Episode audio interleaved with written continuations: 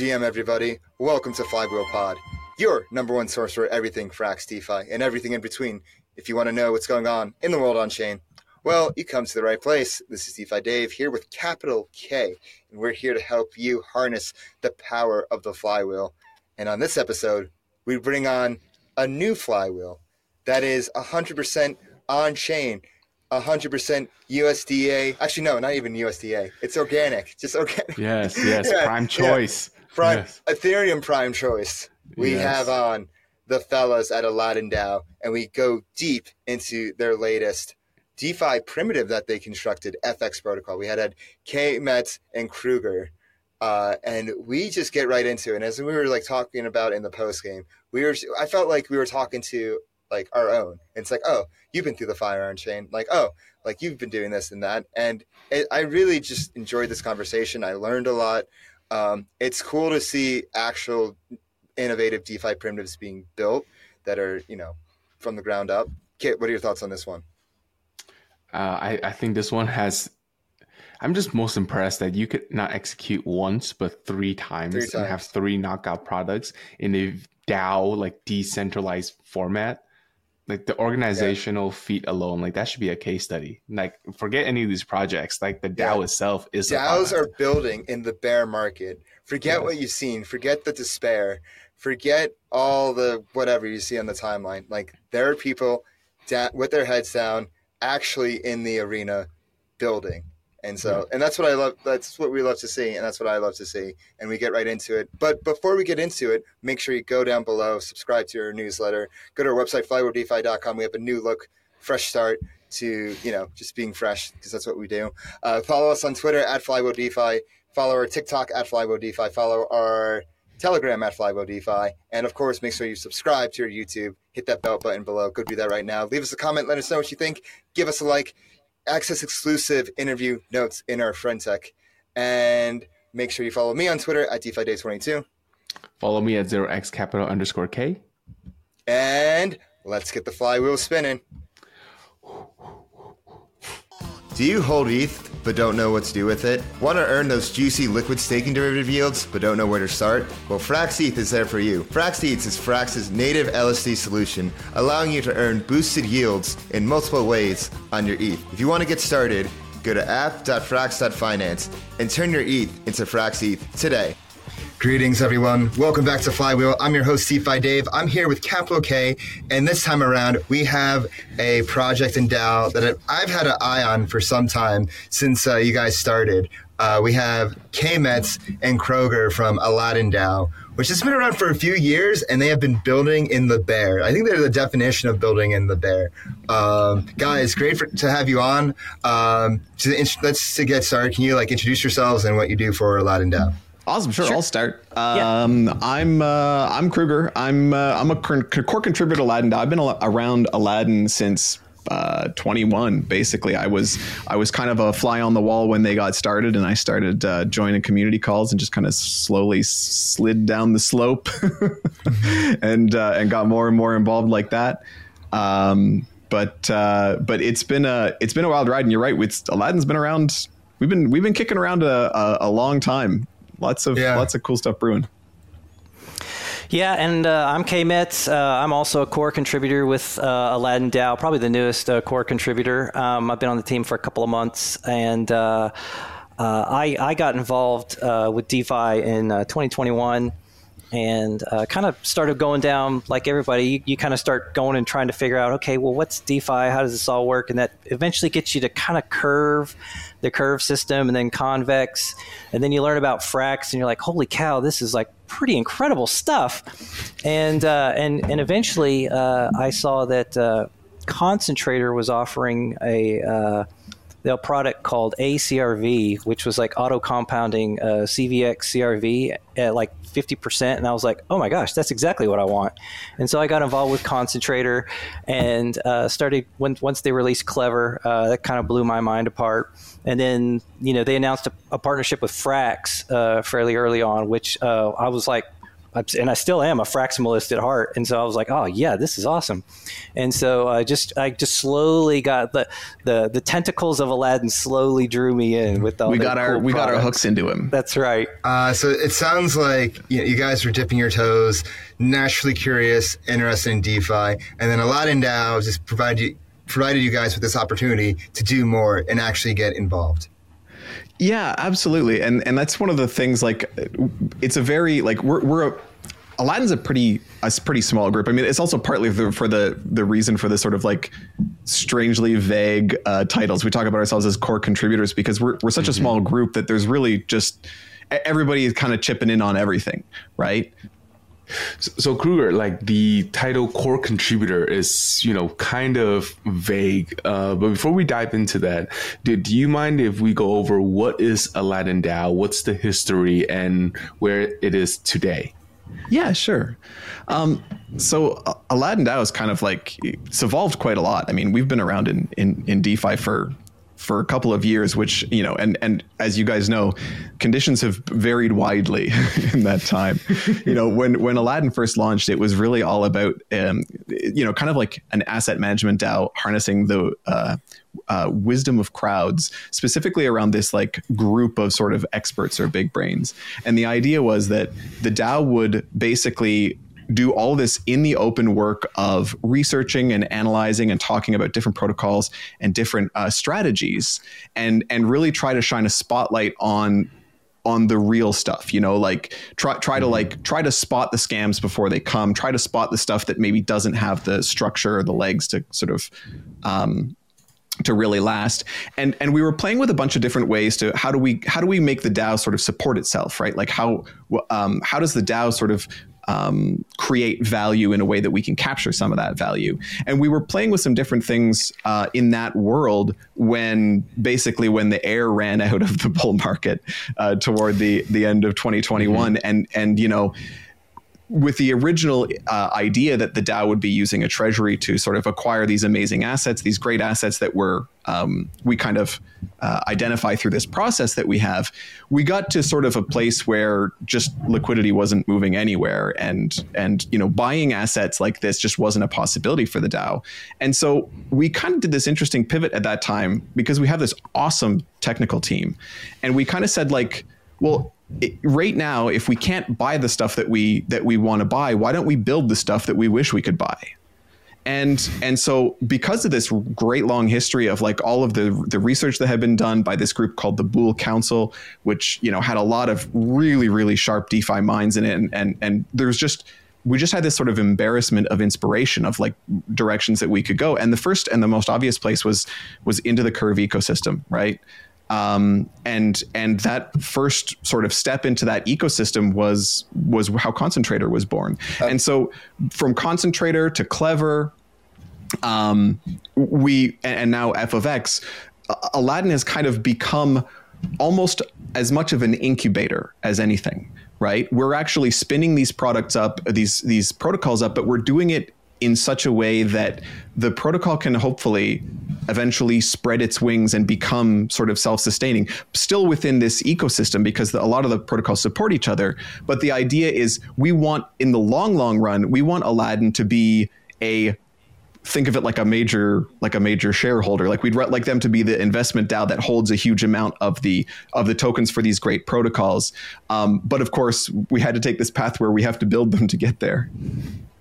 So would you consider these like protocols you spun out kind of like sub DAOs of Aladdin DAO, or like would you consider them kind of just their own projects that Aladdin DAO incubated?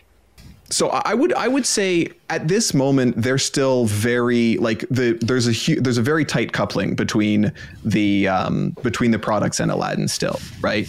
Um, I think that I think that what we're aiming for in the long run we may we may sort of transition from basically just like fully overlapping or mo- I shouldn't say fully mostly overlapping sort of teams and concerns to the sub DAO approach and and then after that I think again talking a long way in the future here so it's a certain amount of speculation but the idea is that each of these protocols because the, the each protocol has its own uh, native token uh, and its own like possibly possibly not ter- perfectly overlapping governance concerns with with the other protocols. So in the long long run, um, they they should be able to stand completely independently. So mm. so for us, it'll be like a process of of sort of slowly dividing from the mothership, right, and and sort of standing more and more independently over time. Yeah, and to just uh, feed on that just a little bit, I mean, they're, they're all the to- all the protocols are tokenized, and Aladdin owns a share of those, and so they each can have their own governance proposals as well, and Aladdin also gets their say as well because they do have a share of those governance tokens. Got it. Kit, what do you think of that? I think that's pretty cool.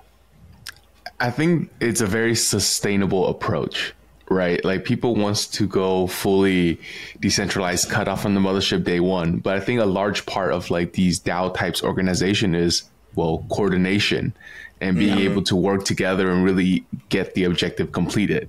So I'm most impressed that you guys not you guys didn't do it once, not twice, but three times. Like, yeah, you know, could, could we go into how product innovation works at Aladdin DAO in this very decentralized. Like you guys don't even call yourself real titles. You guys call yourself core contributors. Like how does product innovation work in that kind of environment? Do you want to take that, Kmets, or you want me to take a swing? Well, I I think. Um, yeah, I mean, it's it's all, it kind of starts from what Crouger was saying earlier. Is that uh, you know, well, when you, you sit there and you go, gosh, you know, I wish there was a product XYZ that, that existed and, and we could really use it. And you just kind of look into like, well, you know, we have these resources and, and, uh, and, and these capabilities. And so we can pursue that. And, you know, you, you ask yourself how it would serve uh, the, the protocols that you're using, uh, if it would have product market fit and uh, how sustainable it would be. And so you ask yourself those questions. And I think, you know, they, they sort of like kind of like appear as need based, and so uh, FX protocol is probably like the the perfect example of that sort of uh, yeah, hey we need a we need a, a decentralized stablecoin that's uh, capital efficient and based in the ethereum ecosystem. And so that's that's where fx kind of gets born from. Yeah we are we are hardcore dog fooders and and that's like Kmets nailed it. Like we we are all about building what we wish we had you know Mm. I mean, and frankly, that was how it was from the very beginning with Concentrator too, where it was like, you know, you, you, you know, we are all individually like farmers and participants in in DeFi, and we're we're trying to like like everybody was, especially uh, you know, mm-hmm. 2020 and still fairly early, trying to figure out like, okay, how does this curve farming business work, and why do I have to claim so many different tokens and like when gas is I'm 150 easy for myself yeah. Like mm-hmm. why, why am i i'm doing the same things over and over again. This feels like a job for a computer. And and you know it's also kind of interesting where we're able to you know we identify these needs but we're also able to bring on kind of what i mentioned earlier uh, some of this like I hesitate to say wisdom, but like some of what we learned through this like this early stage Aladdin of all of this like this research and work in in that in that curve ecosystem and bring some of the philosophies that we sort of developed over that over that time in right? And concentrator is a great example of one where where concentrators like core conceit is i want a compounder that doesn't dump the thing i'm farming right? Like i'm i'm farming I'm farming Curve because I love Curve and like I'm farming this ecosystem because not because I can like quickly dump the tokens as fast as possible right. back into ETH, but but because I actually want to build exposure to this this curve world, right? And you can see how all of the, and th- those are all part of the sort of the philosophy and the thesis that sort of come together to this, you know, this need that we identify for ourselves, and then we say, well, let's let's make it so you guys are out in the arena. You guys are out on chain. really in the arena. Dodging dodging MEV bots, dodging rugs, dodging oh, it's, it's, like I always say, like, oh, we're all in DeFi, we're all in beta. And you guys have come together as this kind of collective, this guild of sorts, being like, hey, like we all are doing the same thing. Why not team up? You know why not you know we'll we'll band together and we're all we want i think the key thing you said that you said was you want to farm and not dump the token you want to farm yeah. and actually be a positive sum you know hold like contributor to the protocol, and like that's how Concentrator came about. Exactly. yeah. Yeah. Mm-hmm. Uh, I didn't. Really, I thought it was a pr- pronounced cleaver, not clever. Uh, it's magic cleaver. it's there, has been there's been some controversy about that, but it's it's um it's it is clever. We internally have always called it clever. Mm-hmm. Um, because yeah. it's a lever on convex. Yeah, it's a it's a C uh, lever, right? It's That's a lever the, on the, the bribes. It, the it's a le- yeah, it's, it's yeah. a convex uh, lever that we that uh, we shrunk down to clever. You see, I that? think this evolution from concentrator being built on top of convex, then with clever, it makes sense with uh, concentrator, and then you know you guys were doing that for a bit, and then there was a bit of a break, and then you guys recently came out with FX uh, which is a really interesting product. I've actually seen like a few of these different things, but I think FX is the biggest one that has the uh, kind of like the uh, the cosign of convex in the curve ecosystem. Especially, congrats on getting the uh, being the third protocol in convex. That's huge. Thanks. Yeah. It is huge. We are yeah, we are excited. super stoked. Yeah. Um, so yeah, let's get into uh, FX. Like, what is it and how does it work? And I know, uh, Kmets, you had an excellent metaphor with the space station that made it really easy to understand. So I'll let you take the floor on it. Yeah, Crouger, do you want to get into the basics and maybe I can kind of like ex- expand on that a little bit? Uh, sure, yeah. So at, at a high level, f of x is it's about splitting ETH into these two different uh, tokens, which we are boldly, I think, referring to as new DeFi primitives. Something that is that is different enough that I think we can call it like new without without you know exaggeration. So FETH and XETH are sort of two sides of of the coin. Um, FETH is F is technically short for fractional ETH, and the idea is that the price of FETH moves at a fraction of the price of ETH. Mm-hmm. So if ETH goes up by 10% today, your FETH is going to go up by 1%. And if ETH God forbid, drops by 10% today, then your FETH is going to drop only by 1%. And so the idea is we're dampening down the volatility of ETH, um, but we're still that, but we're still tracking ETH. We are not pegged to US dollars or any any fiat, any real world asset at all. And that is a um, is a real key important part of it. Is that this is based in the Ethereum economy and it does not have any exposure to any real world asset. The okay. the flip side of the coin is XETH, and XETH is the um, X is like X as in a multiplier, right? Uh, like leverage, mm-hmm. and the idea is whenever the price of ETH is moving by a little, the price of XETH is moving by a lot, right? And and the XETH holders are actually taking, they're absorbing all of the um, the price movements of ETH that are kind of sort of protecting uh, the FETH holders in that sense.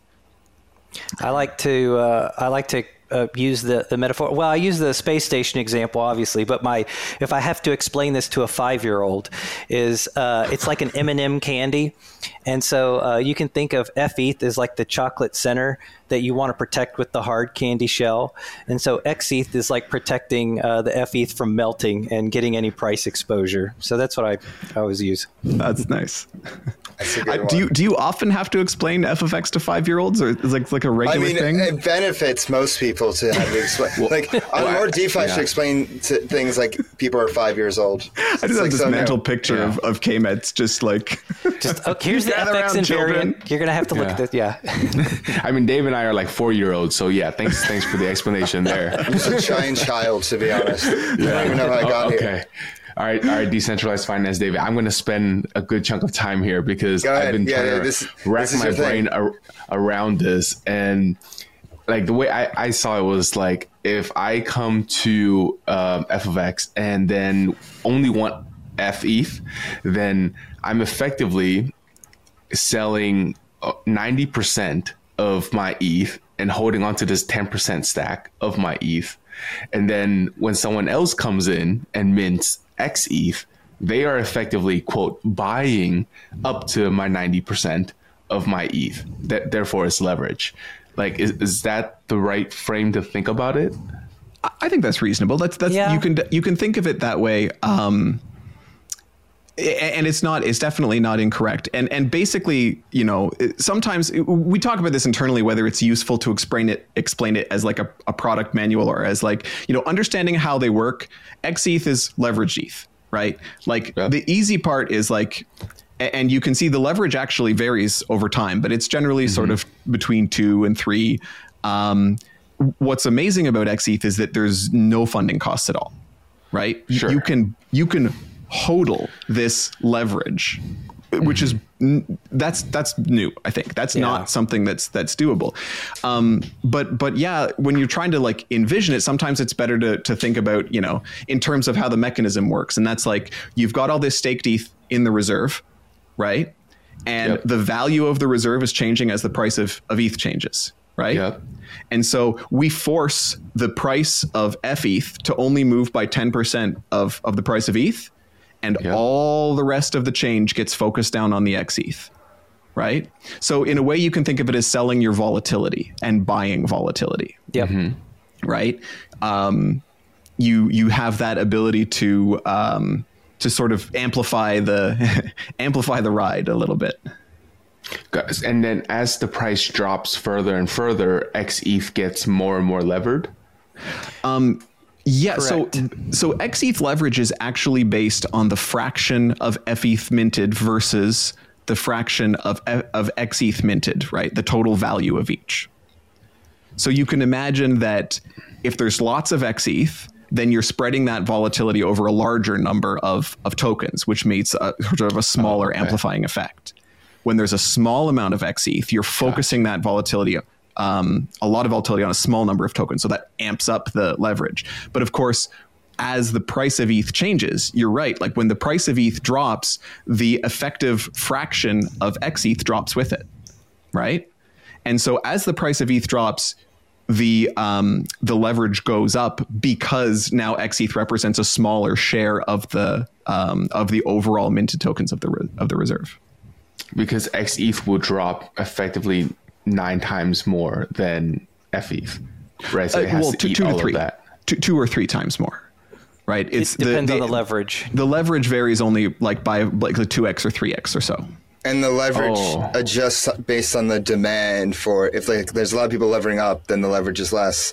But That's if there's right. like a lot of people that want to be in low volatility, it could get up to like three and higher and whatnot. Exactly. So there's exactly. there's two sort of two competing effects. The first is who's minting what? Are you minting? Are people minting FETH or minting XETH? And then the second is the price of ETH is changing that that all the time. But at any given time, we can say um, one of the key one of the key aspects of the protocol is that at any given time, FETH and XETH have a a net asset value. They have a price that the that the system tracks, and you can redeem them for that amount of staked ETH, that value of staked ETH from the treasury at any time.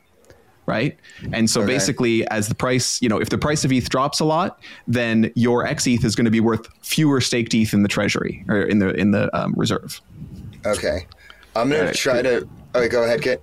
I just wanted to um, ask one more clarifying question. And effectively, this formula was in your white paper, and it's the quantity of stETH multiplied by the price of stETH equals the price of FETH multiplied by the quantity of FETH plus the price of XETH multiplied by the quantity of XETH.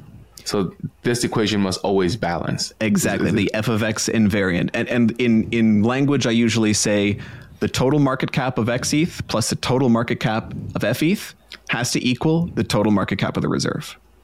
Got it. And then right.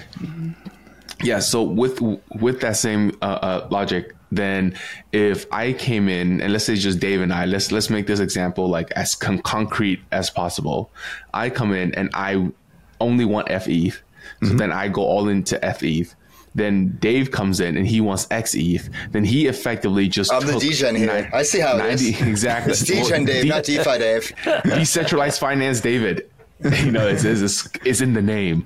So then now, as you take, Dave would then take 90% of my ETH and he has to eat all of that leverage. He has no decisions on, on, on whatsoever on that. And that's price of ETH goes down further and further. He gets more and more levered he gets more levered and his his his total value of his tokens is dropping goes down at at two or three x the uh, the rate of of ETH, whereas you're protected. Right.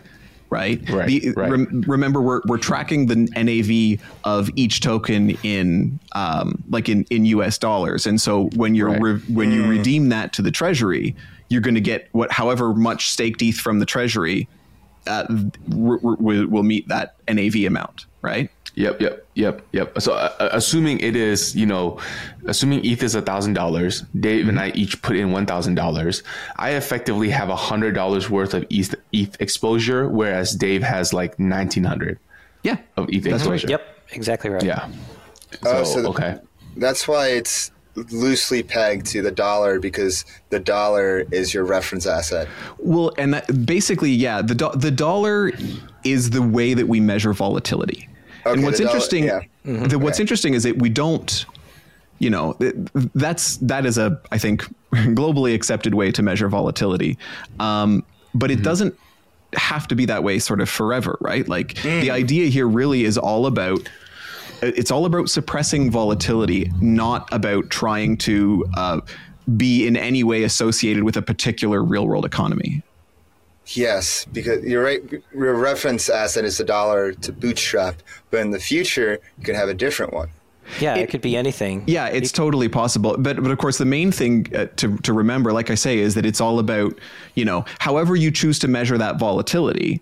Um, that's what we're damping, right? The the whole reason that FETH exists is like we want to be able to have an asset in our treasury that um, that like is decentralized so we don't we're not exposed to anything scary like the you know the big USDC depeg which is really how this whole thing was born.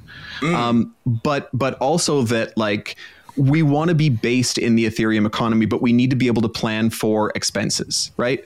We would love to just hold pure eth and say that's great but realistically you know we have real world expenses that people have to pay in, in in fiat currencies and so you have to be able to plan for those so how do we try to hold on to as much of that like anchoring in Ethereum while still being able to be, you know, low volatility enough to plan for expenses? Got it. Um, I want to break this down simply. So there's two different liabilities of the FX FX protocol. There's FETH, which is if you want something safe that is decentralized and not pegged to the dollar or like USDC, as like you said, it came about. There's FETH for people that just want safety. That is the stable coin, quote unquote. And then for the degens that want to lever up, that you know, that are just like, oh, I think like ETH's gonna moon. There's XETH, and that's like that's those are the degens. So you take ETH or you take the LSD, um, the ETH LSD, and you split it into these two parts: people that want safety and people that want high risk. Very Exactly. That's about Okay. right. Yeah. Okay. You got it. So this reminds me a lot of what Umami Finance is doing for GLP instead. Because hmm. what effectively you guys are solving for is a coordination problem, mm-hmm. right? You're putting people like myself who doesn't want ETH volatility, but I'm okay with 10% volatility. And you pair it with like decentralized finance David, who's really going to go degen mode and wants to It's ETH degen at Dave. 90 you know, it's DGen Dave right now. And Umami does a similar thing where, you know, how GLP has like a basket of, of assets, right? A, B, C, and D. Yeah. Then what they do is they allow people to deposit, you know, each individual asset single sidedly, and then they match up each portion of these assets in the correct GLP proportions so that everybody is happy with their exposure. So effectively coordinated a, a pseudo GLP position by giving people the chance to deposit only the assets that they want to deposit. So that I- that's yeah.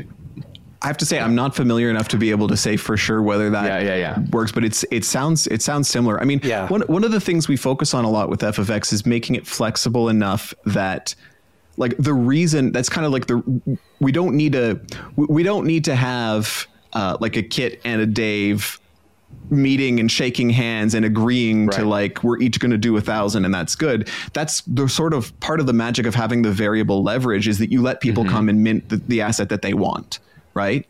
And and by minting the asset that they want it doesn't change anybody else's price but it can change the uh, effective leverage essentially of of the of the XETH side. So so the the leverage goes up a little bit if there's some more. If somebody comes and mints a bunch more FETH, then everybody who holds XETH gets their leverage bumps up a little bit you know, and, and likewise, if you redeem FETH, it, it goes down a little bit and so on and so forth. Mm-hmm.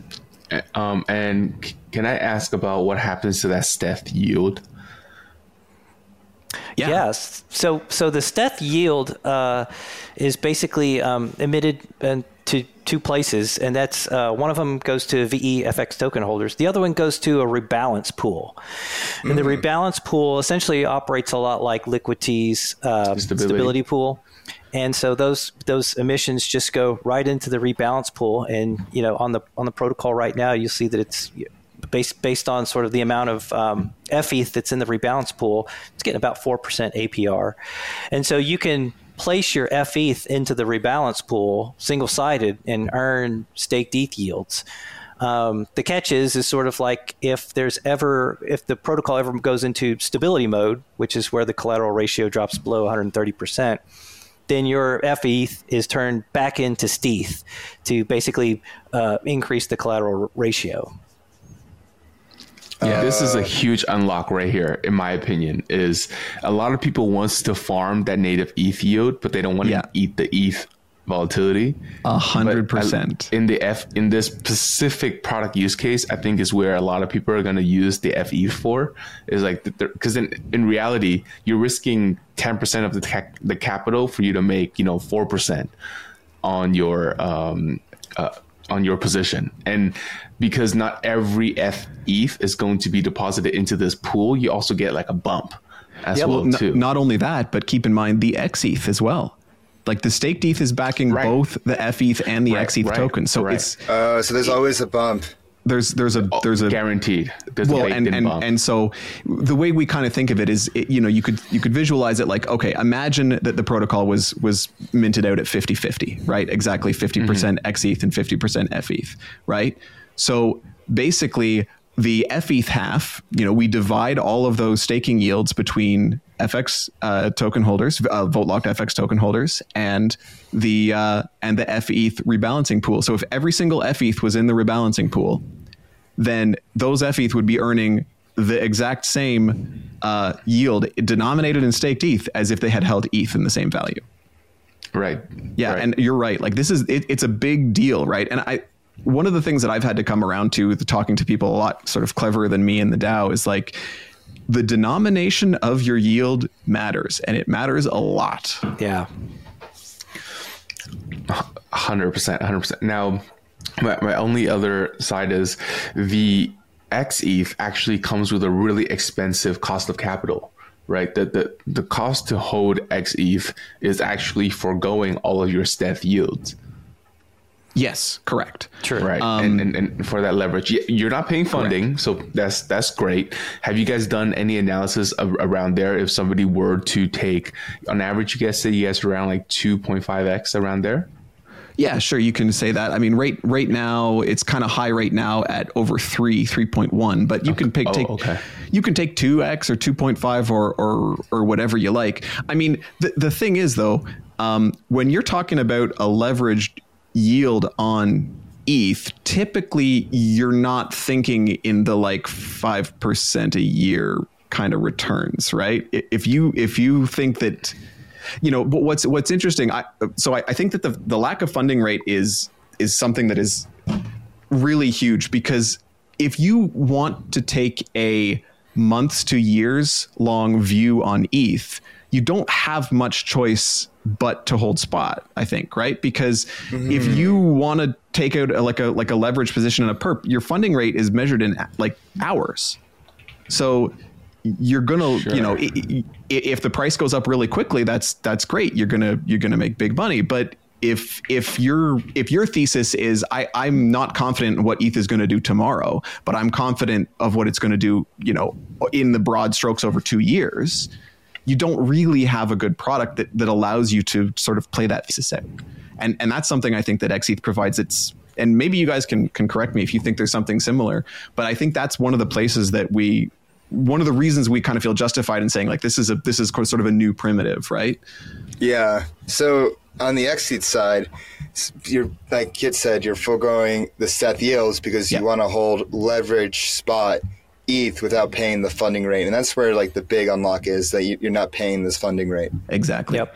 Uh, yeah. Also, liquidation risk is extremely low. Basically, you you don't risk getting liquidated unless all of XETH uh, liquidation happens all at once. There's no maintenance of your position required. Got it. Um, this I'm trying to think of which question to go next because there's so many different yeah. directions. We can, so right now, like with the convex um, integration, con, like you guys being on convex now, is that going to add boosted yields to like all of this? Basically, like is it going to be boosted yields to the stability pool? Is it going to be boosted yields? Like how does how does the convex fit into all this? Yeah, so CVX FXN uh, right now, as as far as I know from from the convex side, it, it's basically just going towards the governance token itself. So okay. FXN. Um, you know, down the road, uh, could there be you know some sort of additives to the rebalance pool or something? I mean, maybe, possibly, but as it stands right now, I mean, what's interesting about the protocol is. Um, you know we've we've had it operating for about a month and a half without any outside liquidity or any help at all and the rebalance pool has been working great and so it, it actually acts as like a little its own little i kind of think of it like a terrarium or something and uh, uh, its own little ecosystem. But once you start adding these these outside things in, like uh, you know CVX FXN or SDFXN, um, and and both FETH and, and XETH, they're ERC20 tokens. I mean, they can be integrated into anything. And so really the sky's the limit. And, and I would say that, um, you know, we're, we're just starting out right now, obviously. And so who, who's to say? Yeah, I mean, is it allowed to? Is it allowed to brag? Is it allowed to gloat here? Is this, yes, is this, yes, is this please. a safe yes. space for gloating? This is a safe space. This is an encouraging space. because one of the things that that is like I would say I am most proud of of our, the DAO with FFX is that um, we we kind of mentioned this and kind of you know feather in our cap this morning in the community call. We passed. Um, we've been we've been running for six ETH, uh, six six weeks, and, and we passed twenty staked ETH in protocol revenue, and that's with zero wow. native token emissions, no incentives paid at all. So we're in this remarkable place where the the mechanism is in very a bear market in a yeah. bear market, and the mechanism is very self sustaining right? You know, we're deriving, you know, using staked ETH on the back end, basically, you know, that that income is being used to pay for protocol stability, right? Um, as well as as just revenue as as essentially profit in that you know uh, depending on how you factor costs because it's sent to VEFX uh, holders v, FXN holders exactly exactly right. the okay. the it and in fact the allocation is 75% goes to FXN so when you're talking oh. about convex and yeah. uh, CVX FXN um, the the story right out of the gates is all about revenue right? It's it's all about this is a great way to get that revenue what you're asking, I think, Dave, is like, what's the governance power going to look like, and are we going to be able to direct uh, emissions? And without giving you anything too specific, I would say it's a great position to be in as a protocol to not require any native token emissions yeah. to make it work. Do you know? Uh, yes. Like lots of totally viable protocols, you need to use that token emission mechanism to bootstrap. I'm not trashing that by any means, but with this particular mechanism, with it not being required at the base level, we kind of have this amazing sort of like fuel that we can pour on the fire however we want. And so, yeah, the governance is going to be a big part of that, figuring out like deciding how that token because mm. you know mm-hmm. uh, with with all of the Aladdin products we try to follow this um, template of um, and, and, a mostly standard VE token structure. Uh, including mm-hmm. a 50 year emission schedule, right? And mm. and you know mm-hmm. regular uh, the, w- that we're all kind of familiar with uh, familiar with. So, mm-hmm. um, you know, we've got you know there's there's a big there's a big long future ahead uh, of emissions and there's no must do's no, you can go yeah. incentivize other activities. Absolutely, exactly. partnerships Absolutely. and things like that. Yeah. yeah. Well, so, or so, as well yeah. as you know, potentially we want to like if we want to build on-chain liquidity, then then we can do that, right? Um, mm-hmm. That's that's something, and and so in the and through the governance mechanism, we um, uh, we will probably, especially in the beginning, that may be something we do, especially as we're trying to twiddle the knobs to make sure that the balance of XETH and FETH is kind of um, optimal for the protocol in, in all situations. And so we can use incentives to kind of tweak that. Got it. Got so it. you guys have a nice real yield organic flywheel going on. You guys have the flywheel. We think and, so, yeah. yeah. Yeah. So, so so Dave really likes the G word, but for me, I really like the R word, which is revenue. Uh-huh. So let's let's go let's go Wait, back to that. After, the governance. Okay. You know? Yeah. Oh yeah. oh yeah. You know, that's that's that's Dave's juice, but you know what gets me going is like the R word. Yeah. So like let's. You said you made twenty ETH in revenue. Please break that down to me. Where did that come from? Um, well, it, two places. I don't. I don't have a. I don't have anything super precise in front of me, but I can. I can share. Essentially, it's, revenue comes. Saying, this is what kid loves. revenue Tell comes me. from two two places. Number one is the obvious one: it, the staked ETH yield in the reserve, right? Uh, yep. And number two is uh, small mint and redeem fees. So right now, if you go to uh, to FX and check out the um, the main site, the minting fee mm-hmm. on FETH is 0.25%, and the minting fee on XETH is 1%. And so, yep. if there ends up being a lot of mint and redeem volume, that will contribute to it uh, to a certain extent as well. Uh, but uh, but primarily, you know, the, the protocol is built to to mostly uh, survive from the reserve yields. Got it. And you said that is a 25 75 split. The 75 going. Go ahead. Correct. The, the 75% yeah. goes to VEFXN holders. That's right. Got it. Mm-hmm. Then the 25 goes into the FE stability pool. Uh, no, the 25 is held by the Treasury for so it basically basically 25 goes to the Treasury, and in terms of specifics, we don't sort of go in much beyond that. Um, if you check out um, we're always we're always thinking we're always thinking about stability behind the scenes. And uh, what you see is the white paper gets revised every now and again, um, it, small revisions in this uh, stability approach. And one of the mm-hmm. places that we're focusing our attention on right now is how can we uh, use the sort of reserve that is going to be accruing in the protocol um, to to continue to put more sort of insurance on the stability of of the um, uh, of the overall system. And so one of the things that we're looking at uh, at doing is rolling out. It's not live yet, but it's coming. Is rolling out uh, ETH minting incentives under certain uh, circumstances. So, oh yeah, at times of duress. Exactly. So yeah, I was if, reading this. I was reading this in your GitHub. yeah, exactly. And so if the if the basically you have to you know go back to to Kmet's uh, candy coating shell. You need that candy coating there in order to protect the the chocolate inside. And if the candy coating gets too thin, that's when the chocolate becomes kind of at risk, right? Right. Mm-hmm. When the sun is too hot. When the sun is right. too hot and the candy is too thin. And so we uh, and so what we do is we we've kind of we the the white paper goes into to great detail about how we've thought about risk and how we've identified like how we've drawn our um, our lines in the sand about how much XETH is enough XETH. And so basically the way that we define it is we say looking back at all daily price movements of ETH back all the way to 2017, we say the as if the odds of a price drop that's so big that it can destabilize the protocol ever get above 0.1%, then we we start implementing these modes and that means the rebalancing pools start used to do a little bit of redemption and uh, mm-hmm. and potentially now uh, looking at rolling out additional things like XETH minting incentives, right? Mm-hmm. Okay, and then sorry, let's go back to where this 4% of the rebalancing pool APR comes from. Because I was under the impression that it's a shared portion of the native ETH staking yields. Yes, you're, abso- like, you're, absolutely correct. Yeah, I think and, I misspoke. And, I'll, I'll, let Kmets clean me up. yeah, so, okay, so so directly from the stETH, it splits off 50 50. 50% goes to the rebalance pool, and then the other 50% gets split off Is part to VEFXN and, uh, uh, and then ah. part oh, so to the 50, Treasury. So the 50%, 75% goes to VEFXN and 25%. Yeah, okay, sorry. I, there you go. I, I muddled that one, guys.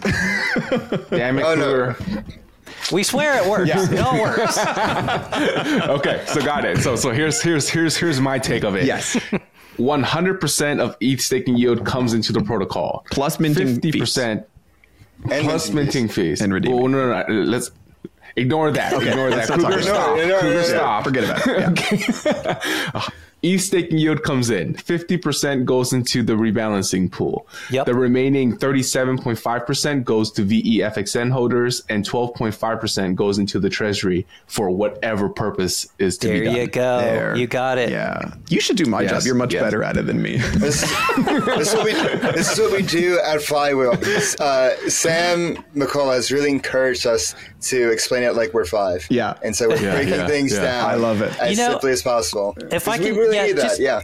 Uh, for for us, one of the most important things with FX protocol is educating people on it and really trying to break it down and DeFi in general has this problem of like making things simple to explain so that people can grasp it quickly and understand um, how the system works. And DeFi's then, awful at it. Oh yeah. my god. Yeah, we're, we're we're really bad at it, and so that's why one of the things I like to do is I like to come up with these these metaphors and analogies mm-hmm. like a space station or a starship or candy coatings and whatnot because you can grasp it very quickly. And you know, at a technical level, we're not doing much different than than those things as well. So whatever we can do to kind of help to simplify these things, I think is going to do our industry like a, a tremendous good.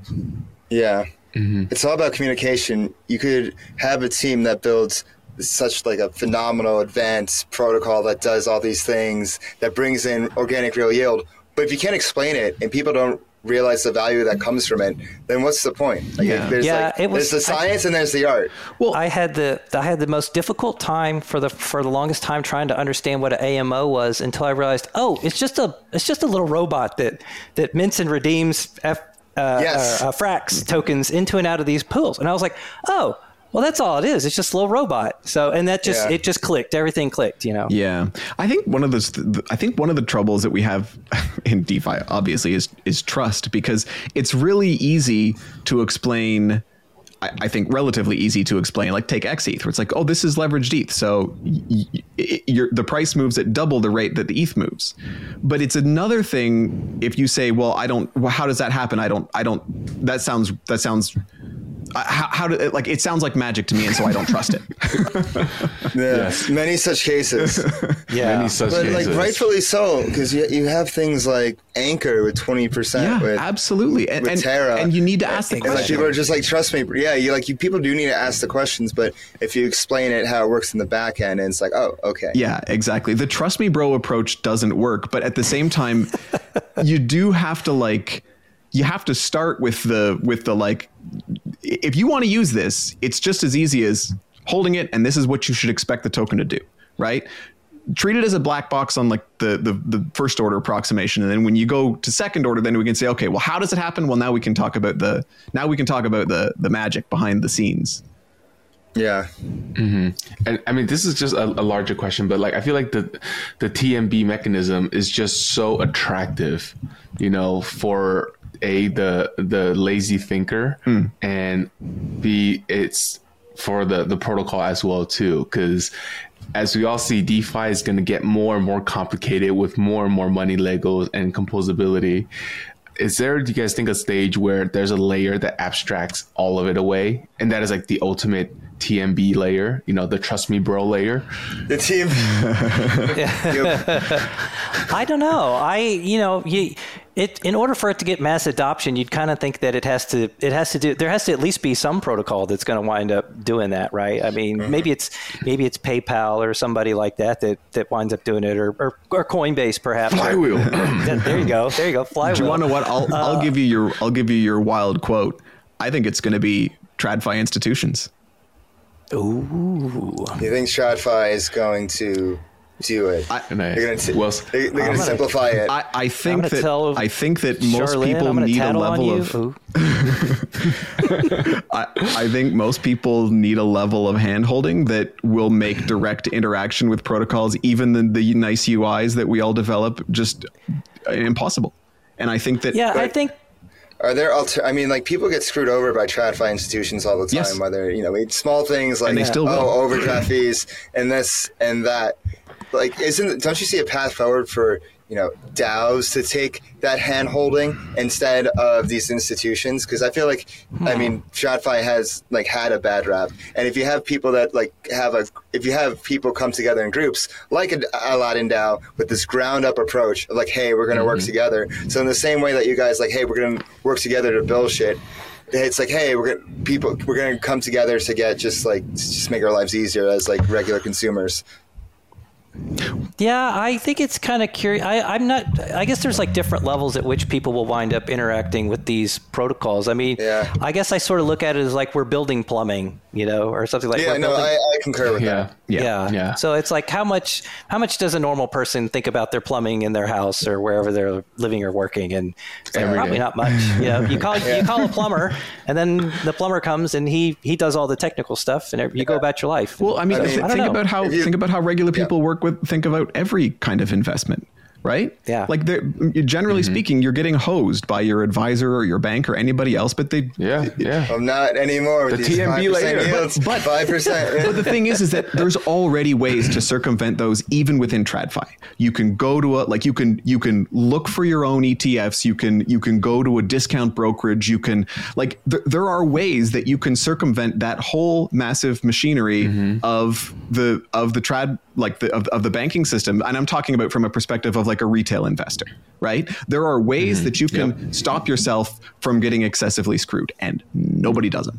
Yep. Nobody uses yep. them because it's uh, too complicated and it's too and it's also it feels riskier. You feel like you're out on your own right? And and of course the the, the industry mm-hmm. doesn't help that impression because they're ready to say like, oh yeah, no, you can. There's so many ways for you to hurt yeah, yourself. Don't do here. that. Don't do that. Yeah, yeah, let us let us take care of you. Let, let us take care of you. Do not try this. do home. not. You know the three percent trailer fee is totally normal. It's totally standard. You know that's it's but yes, but yes. I, you know and I think that I think realistically, um, I mean I think a lot of people are just going to require that person sitting across the desk with them, like wearing a suit, and somebody who they think that they can trust, who who can navigate the, you know, who can navigate how to how to get them access to it, and then compare that to like you know the the people who are actually building the ETFs and managing them or, or whatever. Like that's mm-hmm. all completely mm-hmm. abstracted away from retail. Yep. Yeah.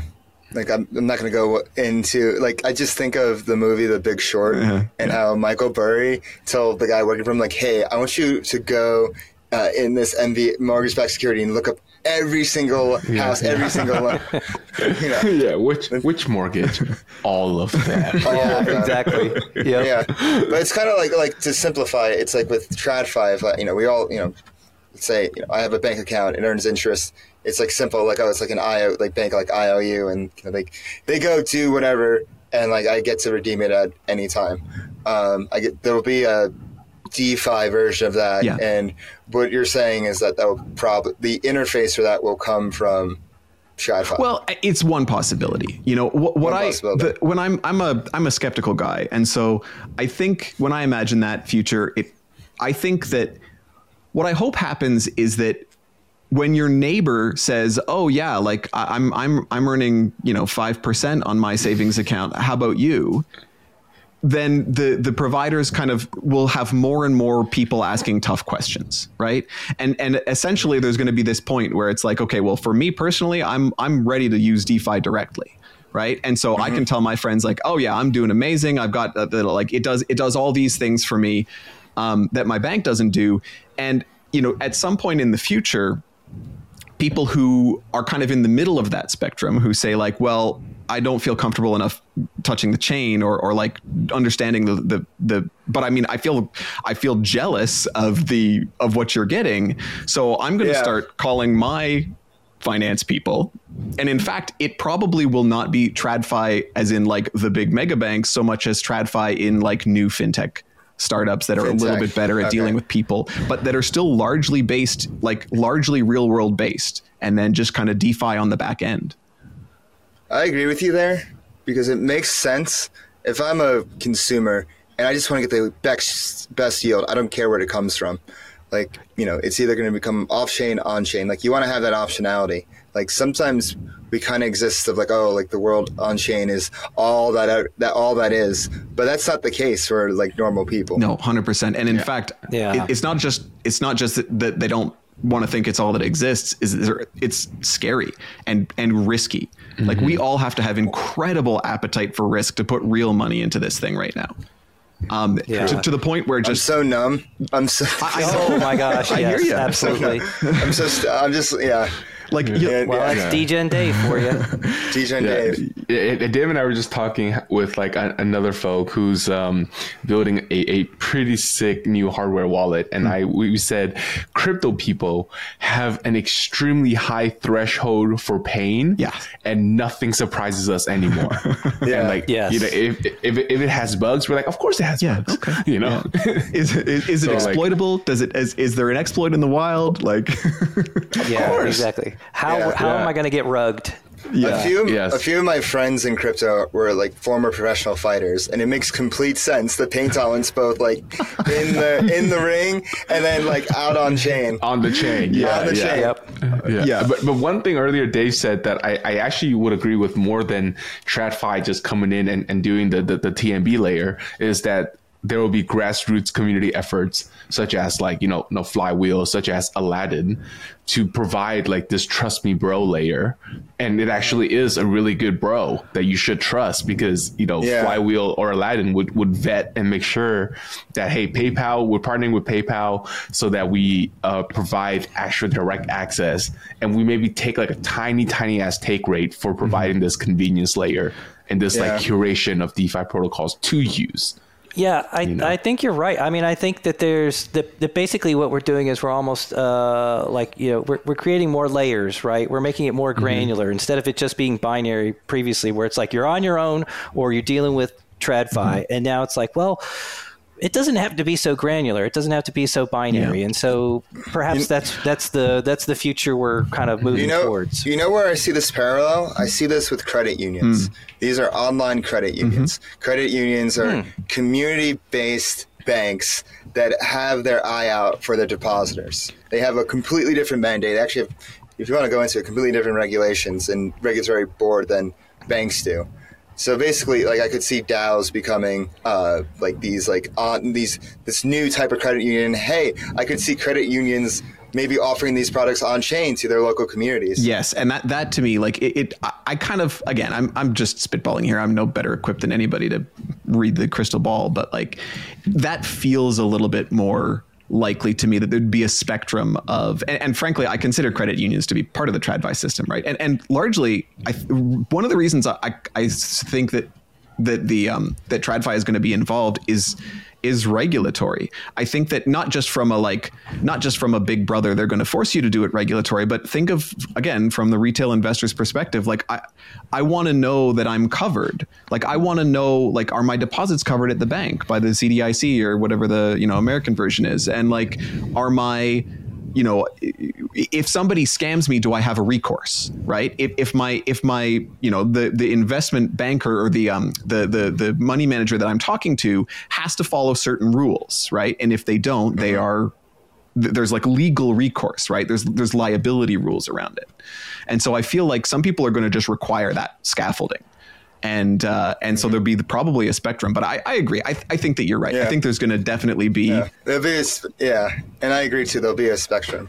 Yeah. Um, I want to bring this back back on chain. back on chain. Back on track. yeah, back on, back chain. on track. But uh, there's a question I want to ask. So you guys use Steth. When SFrax ETH? I wondered if you guys would ask. Yeah. Yeah, oh, yeah, yeah, yeah, for sure. I, I, was always confused why you chose to use the second. Oh, Steth is like the most. you know, like, I, well, you know. well, right now, like Steth is the most like t- liquid. So, like, I assume, or I, I'm going to assume that it has to do with like, is it the chain Chainlink Oracle or something else? Like, why not SFrax ETH? There's more than enough liquidity for it. Yeah, I, I think. Uh, well, I mean, you know, basically, FX is an extremely flexible protocol. And so eventually it'll be like a whole basket of, of LSDs and, and other assets that can get incorporated into it. But one of the reasons that we chose uh, Steth to begin with is that, um, you know, in, in, addition to kind of what you were saying there, DeFi Dave, about like, you know, it's got a good or- oracle and, uh, you know, it's kind of battle tested and proven and with a lot of liquidity.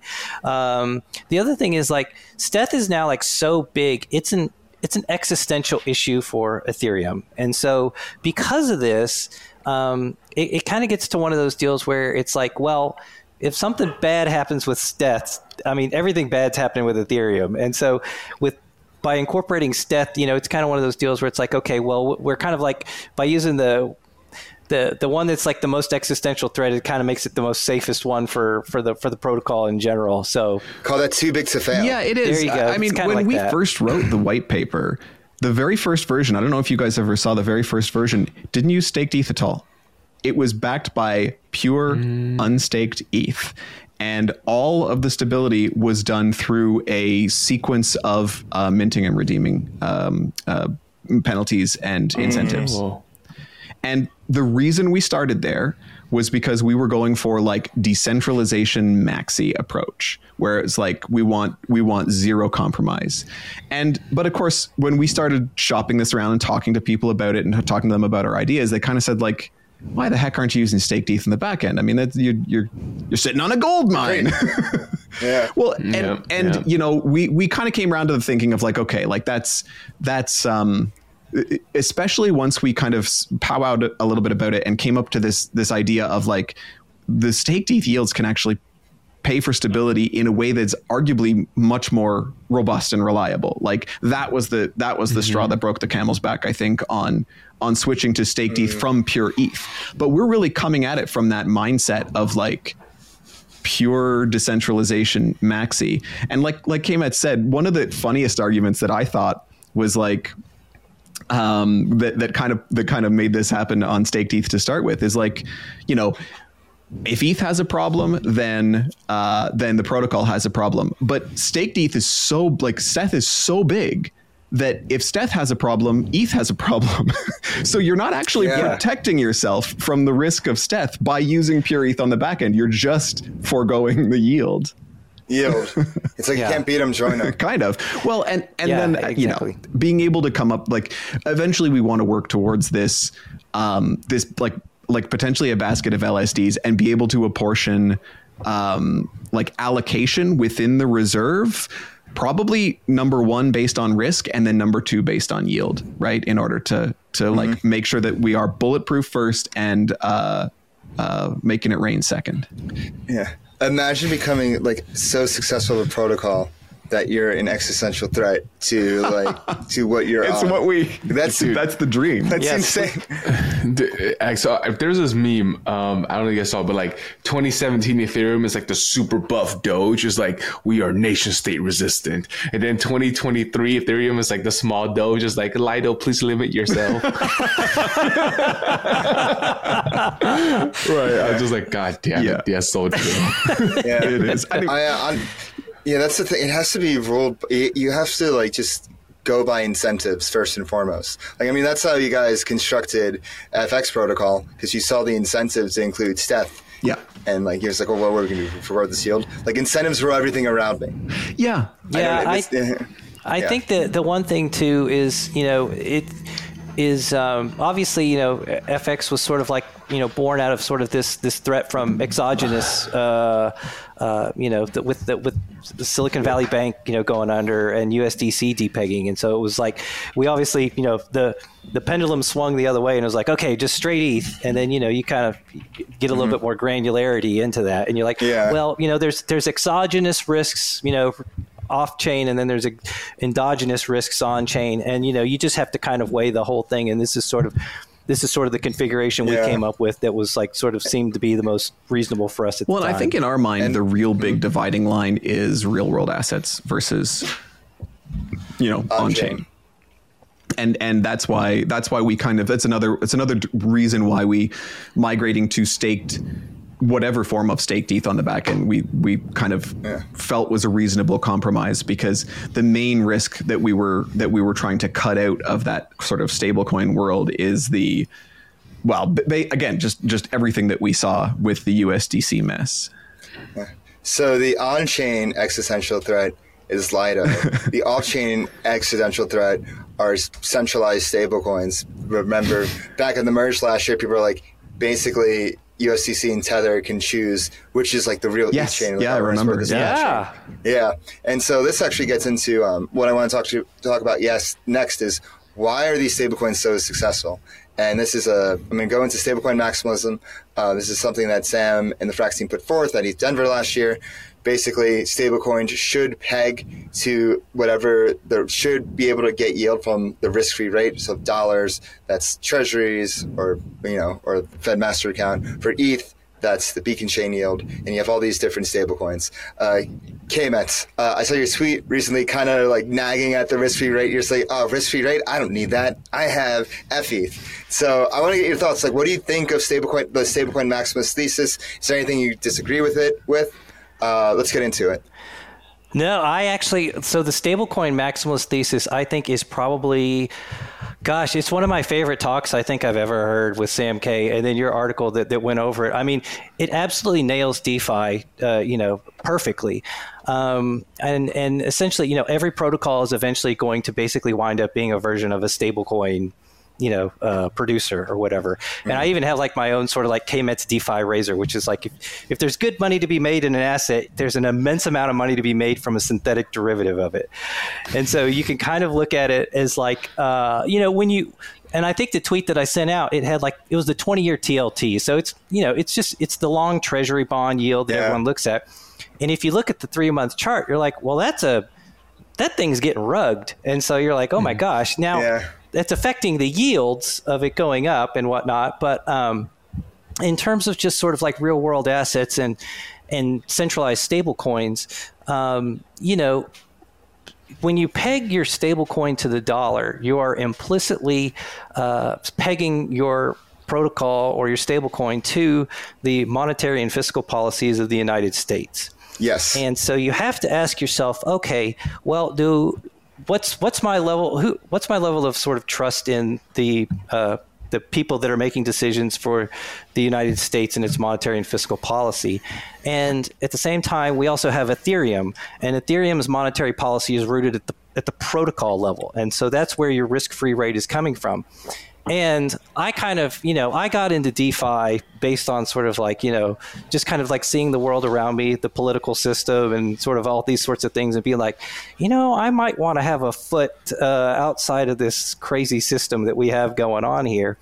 And uh, and so I that's what I really liked about DeFi is that it's sort of um, almost like a euro dollar system, right? And so uh, mm.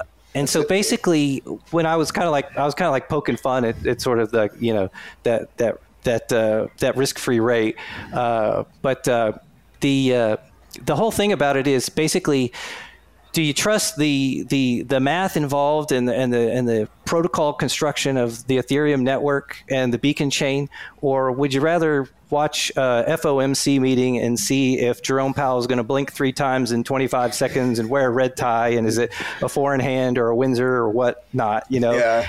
And so it's just it's kind of one of those deals where there's trade-offs, right? I mean, it's definitely trade-offs, and there's and there's certainly to call them risk-free rate. I guess is you know it's a little bit of a misnomer, and I think mm-hmm. even Sam in his talk kind of talks about that. He's like it's yeah. it's basically the base level at which the yield comes from. Yeah. And I think uh, you know, and it's everyone has to make their personal preference, right? I mean, you know, and so for me, obviously, I, you know, I'm I'm an ETH bull, and so I really like uh, you know what Ethereum's doing, and so that's kind of where I'm thinking of uh, that that I I kind of view that. So that's kind of like my take on that.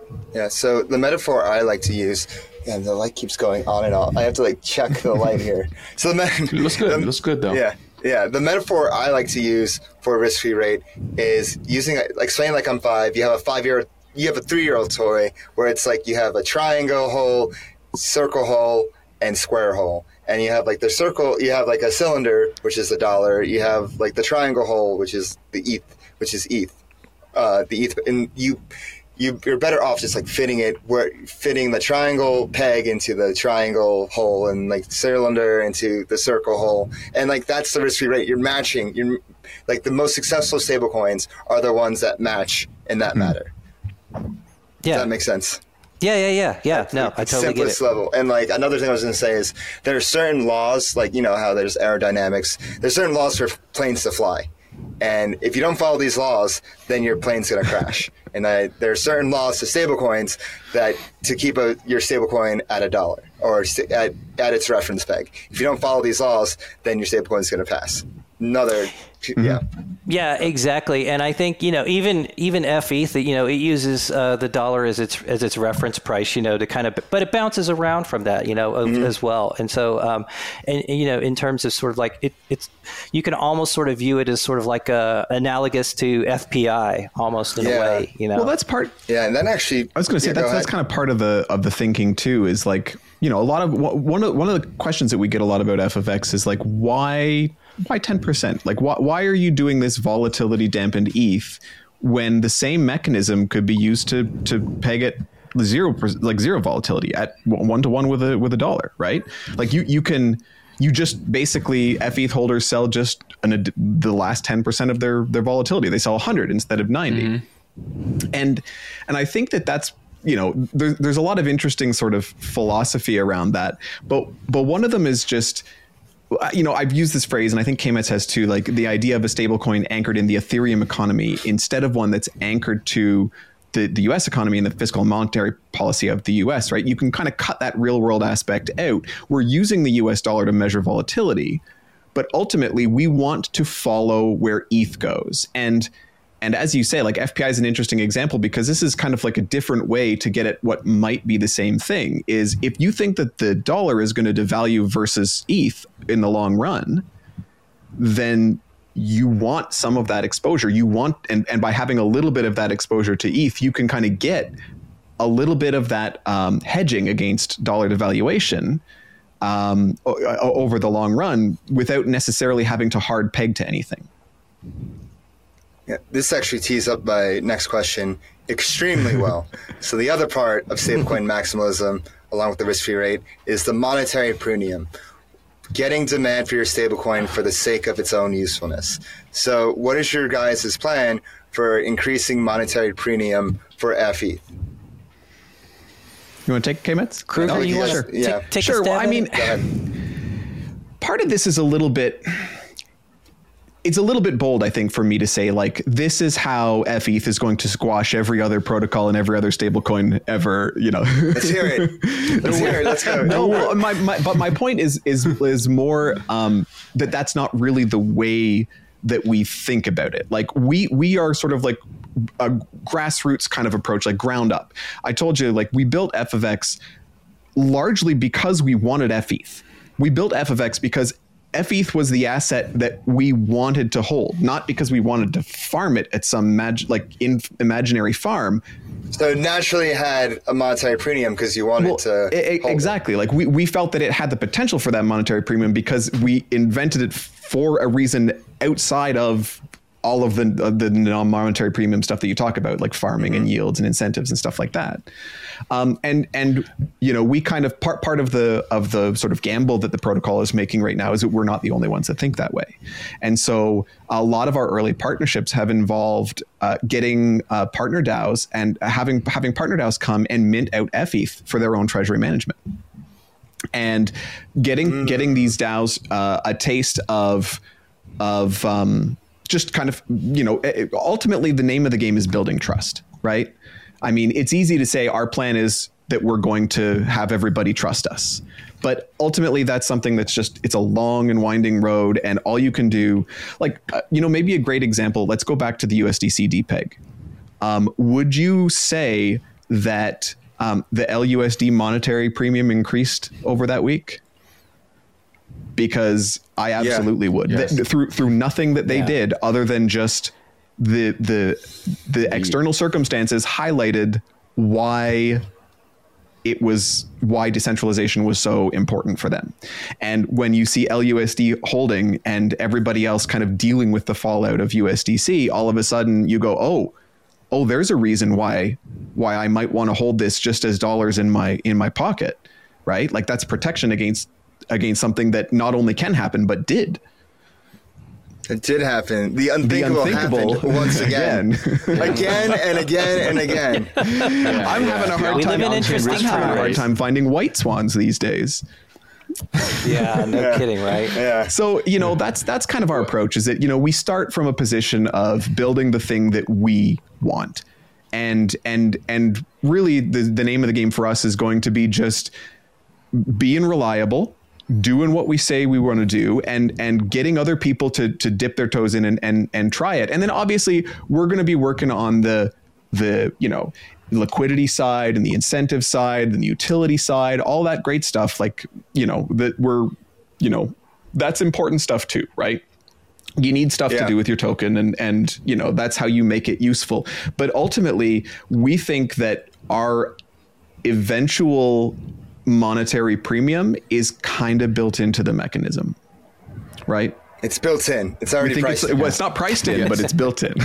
it's built in. Yeah. yeah. so, go. so yeah. The, the, another way to think about monetary premium is that how do you get people to hold FETH just vanilla in their mm-hmm. wallet and not even risk putting it in the stability pool? Or yeah. the rebalancing pool because I, I, see it here that you guys have about 80% of FETH in the mm-hmm. stability mm-hmm. pool. Mm-hmm. So your monetary premium right now is at 20. Mm-hmm.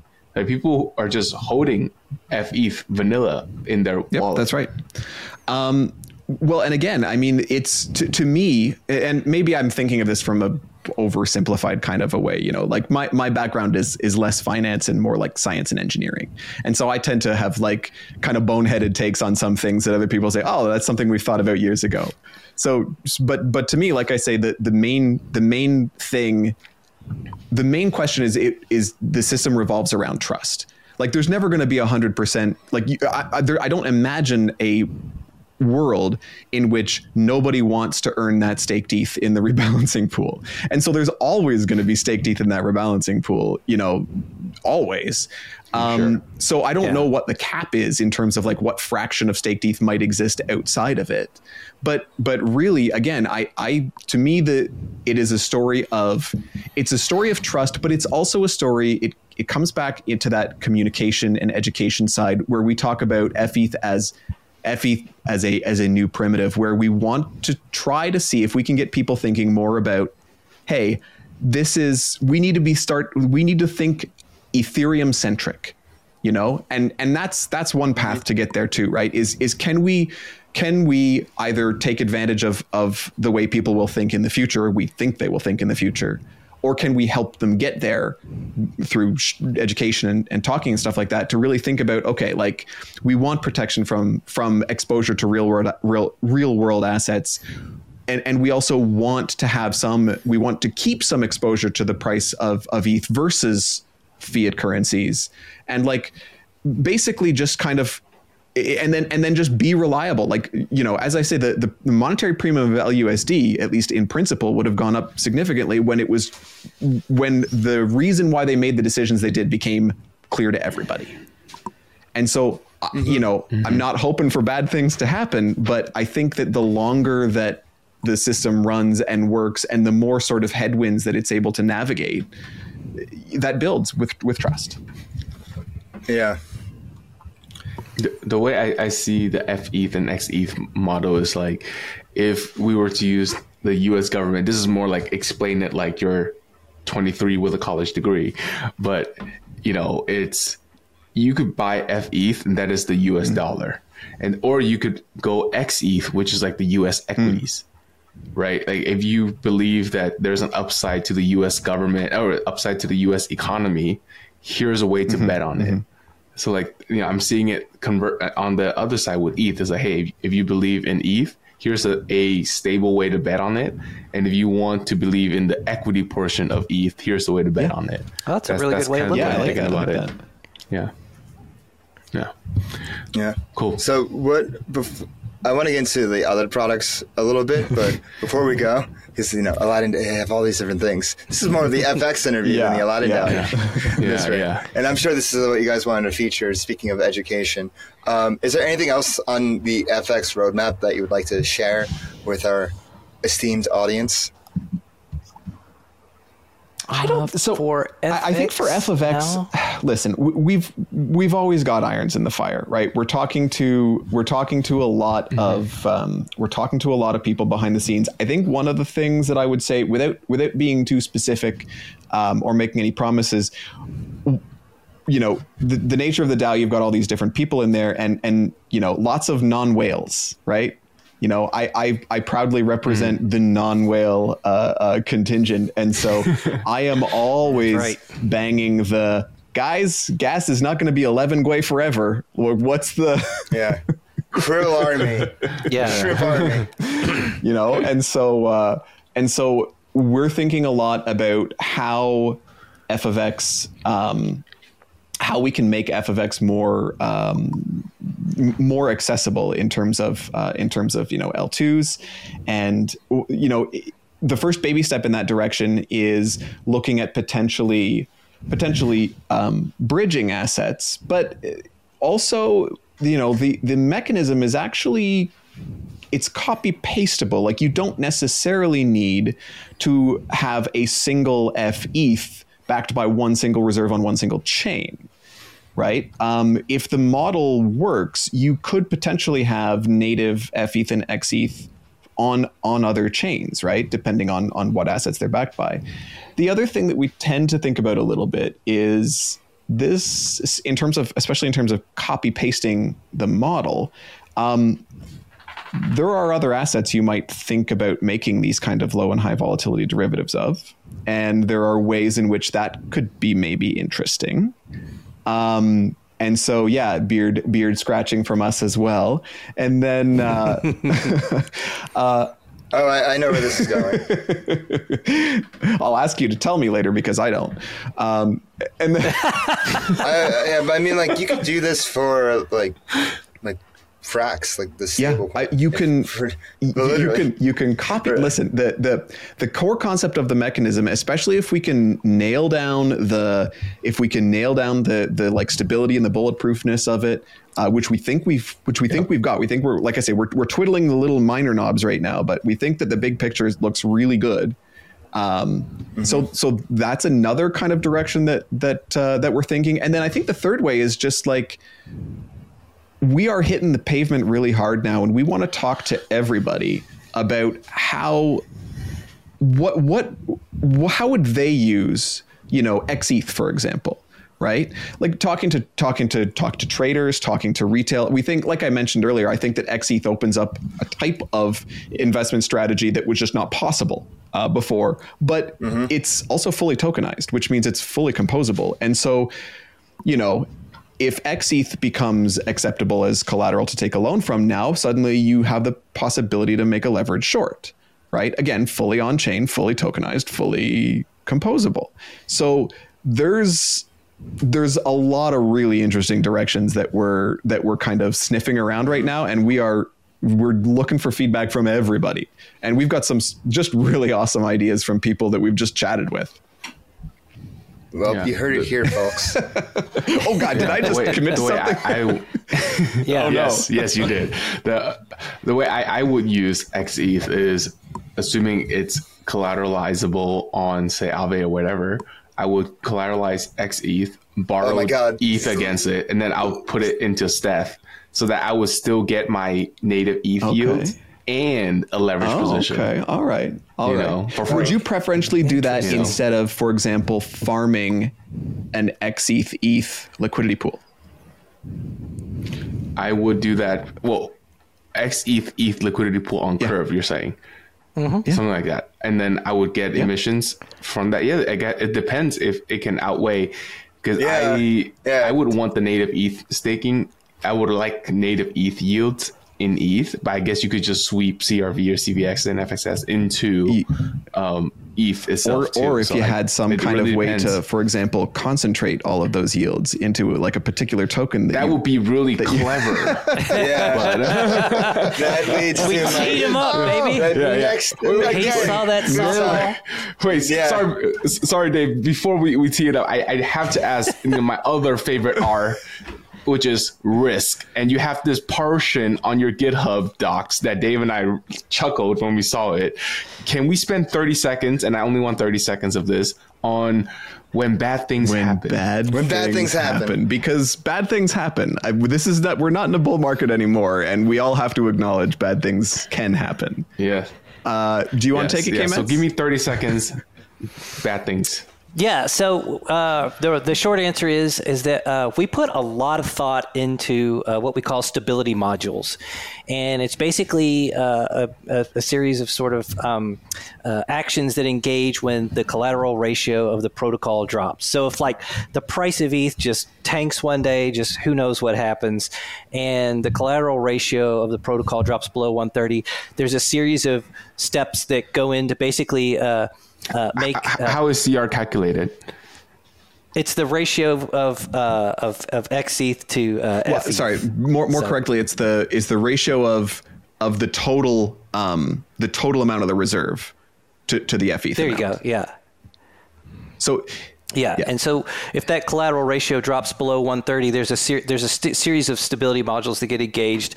Uh, that you know, like the the rebalancing pool uh, uh, being uh, engaged, and then also uh, minting and redeeming uh, for the for the two assets change such that XETH is encouraged to be minted, and and FETH we want that to be redeemed.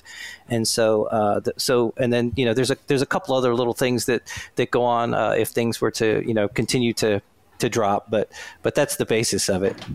And then the like the real the real like bad bad thing is well at a certain point in time, if the price of ETH crashes so much so fast that the price of XETH basically goes to zero, the candy coating is gone. Right, um, and and now all of a sudden it's chocolate in the sun. But in the case of FFX, chocolate in the sun means you get ETH so the FETH holders, obviously XETH value goes to zero because that's as it should when when the price levered drops that fast, right? If if if if all of the stability mechanisms are exhausted in this like Armageddon situation, um, then then the price of XETH can can go to zero. That's that's basically the closest thing that um, F of X comes to a, a liquidation right? And and like the whole protocol has to get to that point before any XETH gets basically goes to zero. But um, if that does happen, FETH, as soon as that XETH uh, sort of coding is gone, FETH becomes it's still redeemable, right? And it's redeemable for staked ETH mm-hmm. from the mm-hmm. treasury, but without the XETH protecting it, now the FETH is going to move at 100% ETH price rate. And is it safe to say that FETH is effectively during the the crazy bad things happen, you're kind of bidding as the price goes down, right? Yes. Because you don't get converted immediately no. at, you know, at this price. You get converted when we're at like exactly, $1,000. exactly. So, so I would get more exactly. coming out. And so the the worst case scenario, good way to frame the it. worst case scenario is that you buy ETH at an amazing price. yeah, yeah. The worst case scenario is you get more yeah. ETH. You like it? Yeah. so it's just like a limit order and Armageddon. Well, and, and in fact, a lot of people use uh, you know, it's similar to the way uh, uh, Liquity's pool is used famously by Tetranode um, in this in his in his little ploy there. But like you can do the, this, the same kind of idea where we we suspect that it's possible to enter um, stability mode and and then get back out of it through our mechanisms, which are very powerful. And so, if you're in the rebalancing pool and you're you're getting deployed, chances are you are dollar cost averaging into ETH at at probably a pretty good price, right? Chances are you're not in stability mode without some kind of a pretty significant ETH price drop. So it's a good time to you know some people may consider it a good time to buy. I don't give financial advice, so I would never say that. Yeah. Yeah. One of the no, interesting no. side effects of, of sort of a, a, situation where the price was to ETH, where of pri- the price of ETH was to drop significantly, is that uh, XETH, of course, drops even more drastically, right? And so right. the purchasing power of your dollars over uh, ETH, uh, you know, uh, increases you know, quite a bit. And I actually did a little Twitter thread here not too long ago about how basically it gives you this ability to go back in time and purchase ETH at levels that like haven't been seen since like before the 2020 bull market and stuff like that. So it's kind of like some interesting dynamics there. Whereas like the price of ETH starts going down, then XETH really starts going down. It actually starts becoming quite attractive to traders that think that ETH will will rebound because mm. once it starts coming back up, XETH is going to start rocketing back up. Well, well. and, and so, as that price yeah. is dropping, the leverage rate is increasing. So basically, you know, exactly. XETH is becoming, from a certain point of view, more and more attractive. The closer that we get yeah. to yeah. the closer that the that that we get to this this point where we feel like we need to start using mechanisms to maintain stability, the more attractive XETH gets. And XETH minting is by far the highest, um, like the most effective way to to sort of push the collateral ratio back up. Mm. Right, because one XETH can protect yeah. three FETH, right, with a leverage Correct. ratio of, Correct. of, of three. So, yep. Correct, and it's it's kind of scary because then as you're you know getting more and more levered, like there's a, a sweet spot. If it stops right before you're stopped out, then you you just got like the best levered in the world. But then one penny over, and then you're gone. you know. Yeah. Well, and and you know yeah. basically the the stability mode kicks in at a leverage ratio of four, at four x basically um, on on or around there. Like basically that that's that's mm-hmm. that's about the hundred the equivalent to the hundred and thirty percent collateral uh, CR, the collateral ratio. And so the the leverage definitely does increase, you know, very quickly after that. Mm-hmm. But all yeah. of the mechanisms of the protocol are preventing it from going further. Yeah. Can I give you guys one quick uh, suggestion on the UI for FETH and Please. XETH on the uh, uh, dashboard page? Could you put like the NAV dollar amount? Because you do so for the rebalance pool, but you don't do it for the homepage on the NAV side. So I have to do like the calculation myself of like XETH total supply is like 1.3 million multiplied by 75 cents to get me like an NAV. Over the NAV or like the, nice the, the NAV is shown. Do you mean the um, market cap? Market cap? The market cap, sorry. The market cap. Market cap. Yeah. Yeah, the market cap of XETH and FETH. So I can compare because the, the, the way I see it is that like, okay, the rebalancing pool has like 1.9 million, so it covers the XETH portion like like a very nice overly amount mm-hmm. covered in case bad things mm-hmm. happen like that's how I would probably assess like the the riskiness of the protocol. Yeah, and looking at the amount in the rebalance pool, that gives you an idea of like those are bullets in the chamber, ready to go. Um, if, yeah, if anything, exactly. if anything, uh, uh, if things get hairy. Um, but like I say, that, then there there are also you know another one an interesting thing people have talked about is um, the idea of XETH limit orders, and so one of the things I didn't mention this, and maybe this is another bit of bit of alpha. We are very actively uh, working to integrate with protocols that can provide the ability to be able to make XETH limit orders because XETH limit orders, if you think about it, are basically the same thing as the rebalancing pool, right?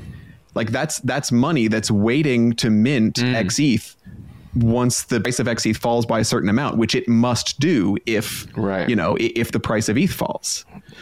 And so right, the ability right. to have XETH um, limit orders in the chamber is basically it just it just adds this whole second way to like guarantee uh, or, to, to help to help maintain stability, right? Let alone all the people who might just without a limit order sort of be be waiting for for like a, a good entry point, right? Got it. Okay. Okay. Let's let's walk through a user journey. I am in XETH. I'm levered to the tits, and now you know I am also now a DGen kit alongside with DGen Dave. Both of us are, are on Telegram, smashing the keyboard, talking to each other. How do we unwind our XETH position as things are just going? You uh, you just go to the go to the redeem side of the site and you click on XETH. You you see yep. your balance right there. That's it. And and you go ahead and redeem it. You can choose to redeem it into staked ETH wrapped ETH or uh, USDC. No slippage. Uh, you just just the unmint, just the just fees, the fees, right? No slip, slippage. Uh, the exactly. Mint and redeem There's, fees. No the, slippage. The other, we also have a curve pool available, so you can go through the curve pool as well if you would. Exactly right. And, and, uh, we talk about the fact that we don't need that. Um, we don't need to pay incentives on right liquidity, now. but that is a thing that we are pursuing right now is to build some of that uh, liquidity. Partly just because, um, especially again thinking of our minnow friends, aka myself. Um, it's nice to be able to have the swap option instead of the mint and redeem option, right? And there there might be a, a, there might be a number at which swapping makes more sense than minting and redeeming. Cool. Yeah, I got two more questions, guys, and then we can go and see the lightning round. Uh, this is a Frax podcast, so I got to ask: uh, How can FXS holders stand to benefit from your first product, Concentrator? And what is what is Concentrator for those who are unfamiliar with it? Uh, so yeah, so uh, so concentrator is basically uh, it's it's Aladdin's first product. It's a farm and hold. Uh, basically, you can you know insert your LPs into concentrator that are they're convex LPs, and it farms it farms the rewards into uh, these these compounder uh, vaults, which are basically um, auto compounding tokens that, that people want to want to get. And so they're basically what we consider the the blue chips of uh, of DeFi, which is uh, CVXCRV, FXS, uh, Fraxeth, uh, you know, Stake DAO Curve. All these, uh, there's five of them. And um, what's really cool about uh, you know if you're an FXS, uh, you know, a Fraximalist.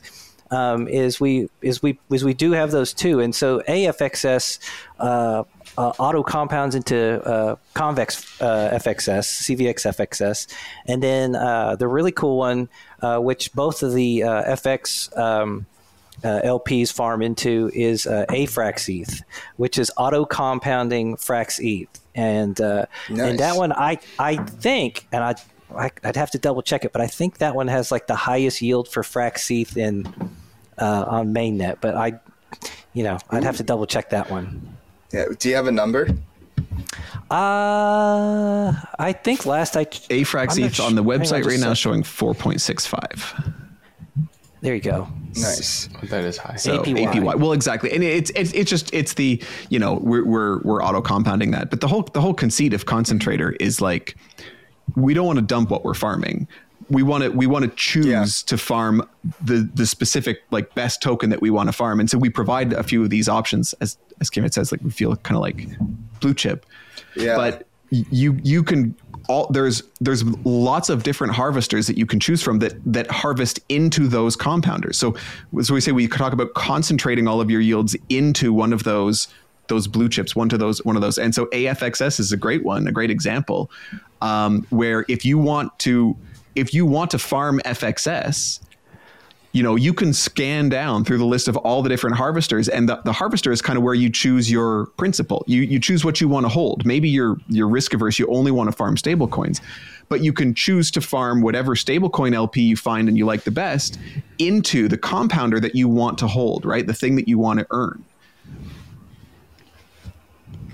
Yeah, I love this evolution from concentrators, like oh, we want to auto compound together, to net, to all the way to FX. Like the complexity yeah. and usefulness is like in line with each other. And the last question I'm going to ask is, what else is on the roadmap at Aladdin DAO? Is there anything cooking in development right now in the incubation brainstorming phases? Yeah, so so right now we're we're mostly focused on uh, you know incubating FX, getting it growing, uh, incorporating it into uh, you know DeFi in general, and so that's sort of like where our, our main focus is. But you know we're always having conversations in the background. There's a lot of things going on where we're always looking to improve products. Uh, you know, and then like right now, I think kind of the main one we can kind of maybe hint at a little bit is with concentrator itself. and Crouger, maybe you can. I- Okay. tell them a little in, bit about in, it. Well, in very broad, like again, we, we've got always got irons in the fire, and we're talking to lots of people. But one of the things that we're seeing in the Curve ecosystem is that things are changing.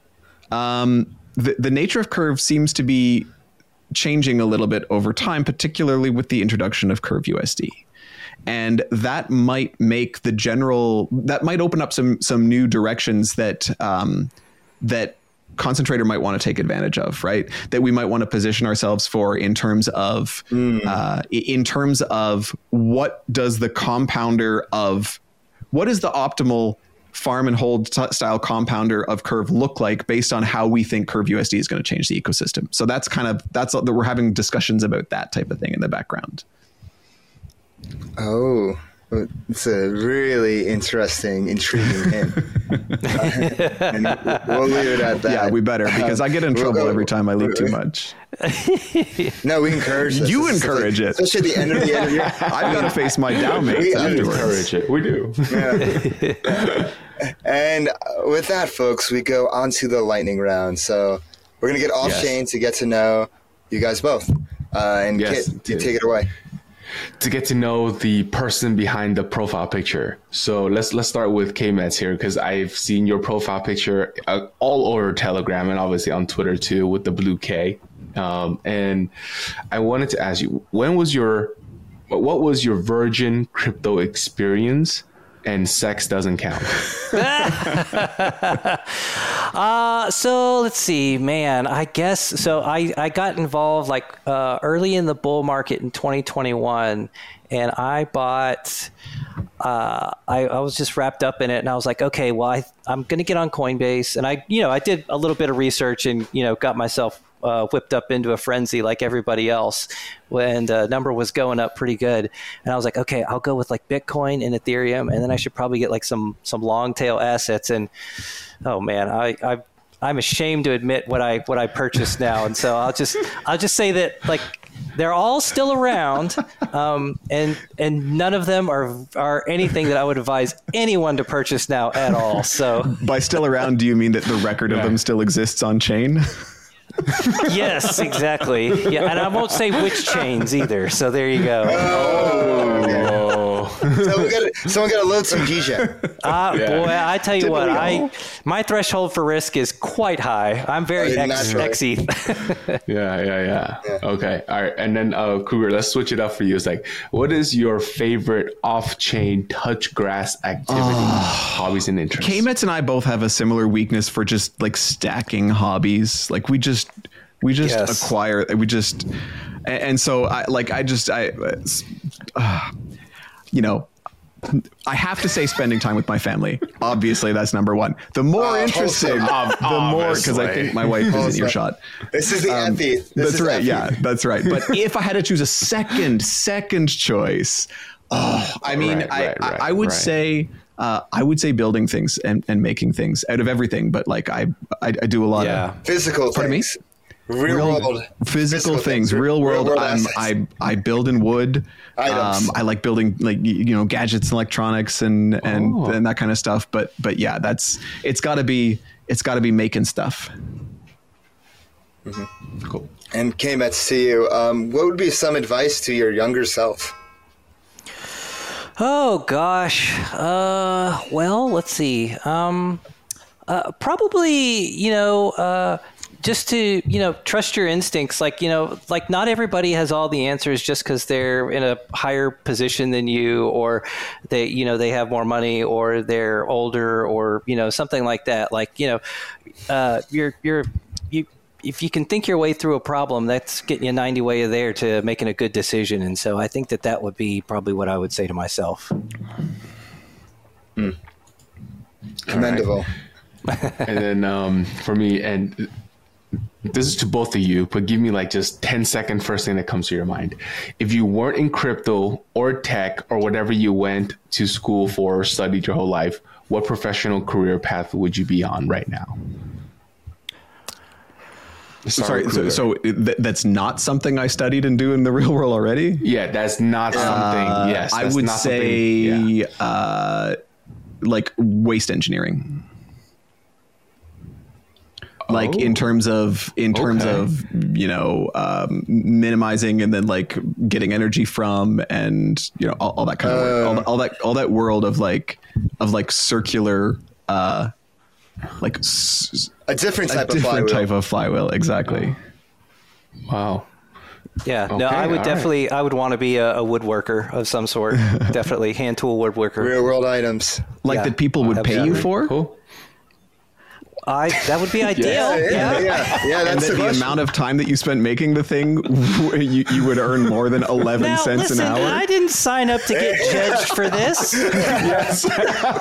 yeah. This is a safe space, guys. If he wants to be a woodworker, he can yeah, be a woodworker. I'm just clarifying. I just want to understand what kind of woodworker. Look, Dad, I can do whatever I want. Oh. All right, last question for both of you. Who would you want to see on Flywheel next? Who would you recommend as a guest? Is SBF available? oh. he's he's, at, I, down the I think street. he has one phone call. I don't think he's going to use it on Flywheel. yeah. Uh, hmm. Let me think about that. I I think you should in, you should invite the the uh, Aladdin's founder Charlene, but she's she's very private, so you might not get her. That would be my choice. Uh, she's gonna yell at me for uh, suggesting. Yeah, Charlene.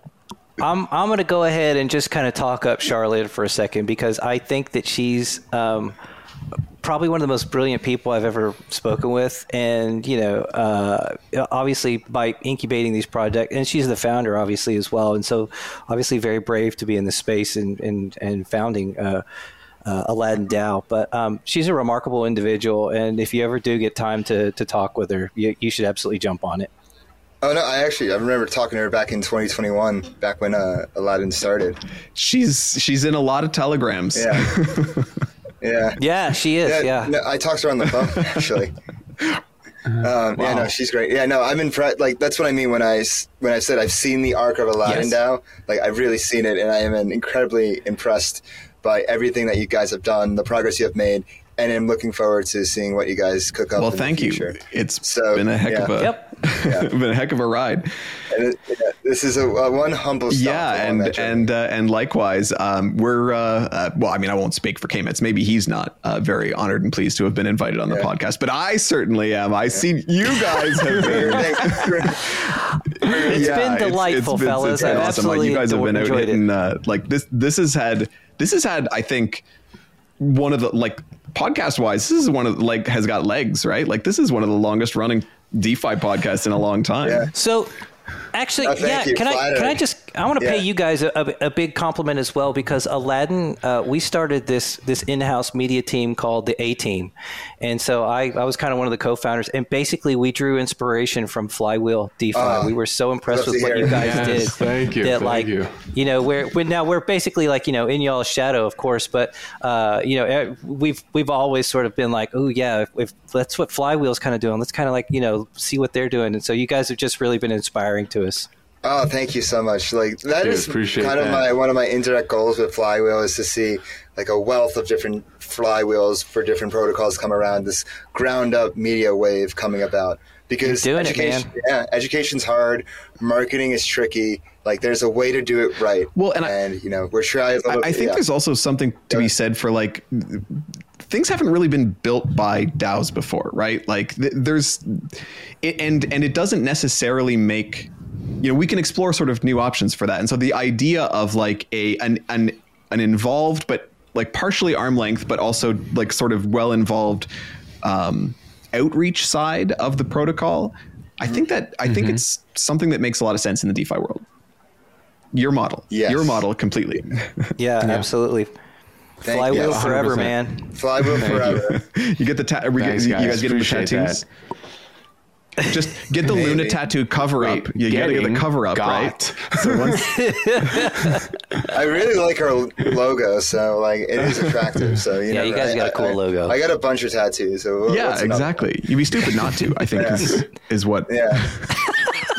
all right. Are you yeah. All right. He's just on your face, like your forehead or your neck, maybe. Okay. Uh, I'm gonna have a yeah. Neck tat right there you here. go. No. oh, that's what you'd like to see. I'm just kidding. All right, we're gonna end it here. All right, we're gonna cut it. Going off It's getting weird. Uh, all right, guys, Kmets, Crouger, thank you so much for coming on.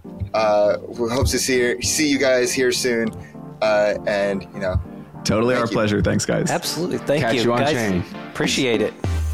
Welcome to the post game. I'm your host, DeFi Dave, here with Capital K, and we have just finished off a fantastic interview. I don't even, there's so many adjectives I could use to describe a lot of interviews, but that was just really insightful with, uh, with mm-hmm. Aladdin DAO and mainly FX protocol.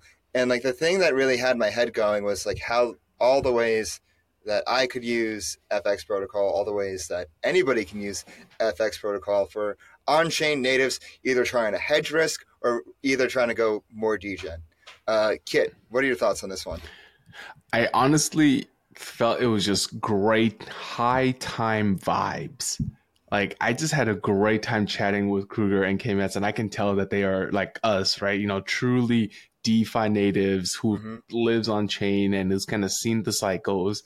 Like it was talking to kindred spirits. Uh, I yeah, felt the pod was. I, I In felt, addition, I felt the you know, equalness. Yeah. yeah. exactly, exactly. Yeah, it's like, oh, you've been through the ringer, I've been through the ringer. We're all the, in this the, together. Exactly. The cherry on top was just learning about FX protocol. You know, I think that was that was great to to get an education piece. And to be frank, I think FX protocol is probably their most innovative product. Oh, for the sure. other the other two is like I don't want to say copy paste, but it was it's definitely a a you know a not is a linear increase in the slope, oh, whereas oh, yeah, the, the FX the protocol is a step up function. Yeah, no, yeah. as to quote them, it's a novel DeFi primitive that could only yeah. exist on chain. The, the type yeah. of product they constructed with FETH, XETH. Um, mm-hmm. You know, what's something you learned from the interview?